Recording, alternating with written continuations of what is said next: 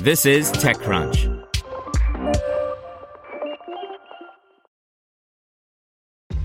This episode is brought to you by ShipStation. You know, some things take a lot of work, like sending little robots to far-off distant planets. And just as that's challenging, so too is running a successful e-commerce business, especially when there's so much to do. So I want to introduce you all to ShipStation.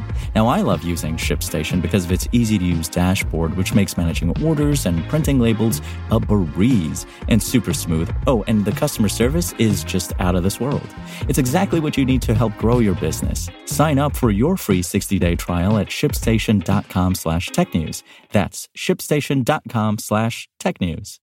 Today's briefing is brought to you by NetSuite by Oracle, the world's #1 cloud business system. NetSuite gives you the visibility and control needed to make smart decisions and grow with confidence. Save time and money and gain agility and scale by managing your company's finances in one place in real time from your desktop or phone. Start today. Right now, NetSuite is offering valuable insights with a free guide, 7 key strategies to grow your profits at netsuite.com/crunch. Get your free guide at netsuite.com/crunch. Impala raises $20 million to build the API of the hotel industry. By Romain Dillet. Impala has raised another round of funding just a few months after raising an $11 million Series A round. This time, the startup is raising a $20 million Series B round led by Lakestar. Latitude Ventures is also participating in the round. The company is building a service that works pretty much like Plaid, but for hotel rooms. The hotel industry relies on old-school property management systems to manage rooms, room types, pricing, extras, taxes, etc. Instead of asking hotels to switch to an entirely different property management system, the company is upgrading those systems with a modern API. This way, you can build applications that query hotel data directly with a few lines of code. You get a standardized JSON response from the API.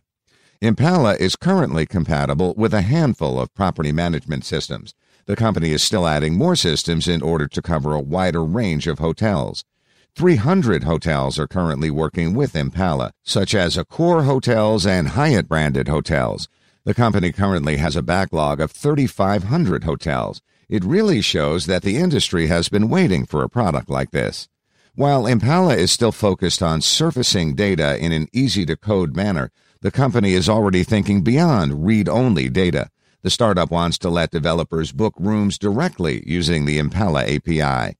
It could open up hotel bookings for many other services. For instance, you could imagine being able to book rooms on Lonely Planet's website.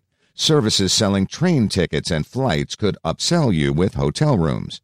In order to offer rooms on the usual hotel booking services from Booking Holdings websites like Booking.com, Priceline, Agoda, Kayak, and Expedia Group websites, Expedia, Hotels.com, HomeAway, Trivago, many hotels currently work with channel managers to send out information to multiple services at once.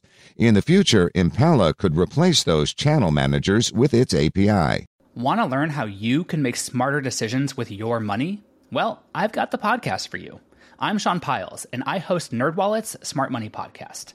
Our show features our team of nerds, personal finance experts in credit cards, banking, investing, and more. And they'll help you make the most of your money while cutting through the clutter and misinformation in today's world of personal finance. You'll get clarity on strategies to help you build your wealth, invest wisely, shop for financial products, and plan for major life events. Listen to NerdWallet's Smart Money Podcast wherever you get your podcasts.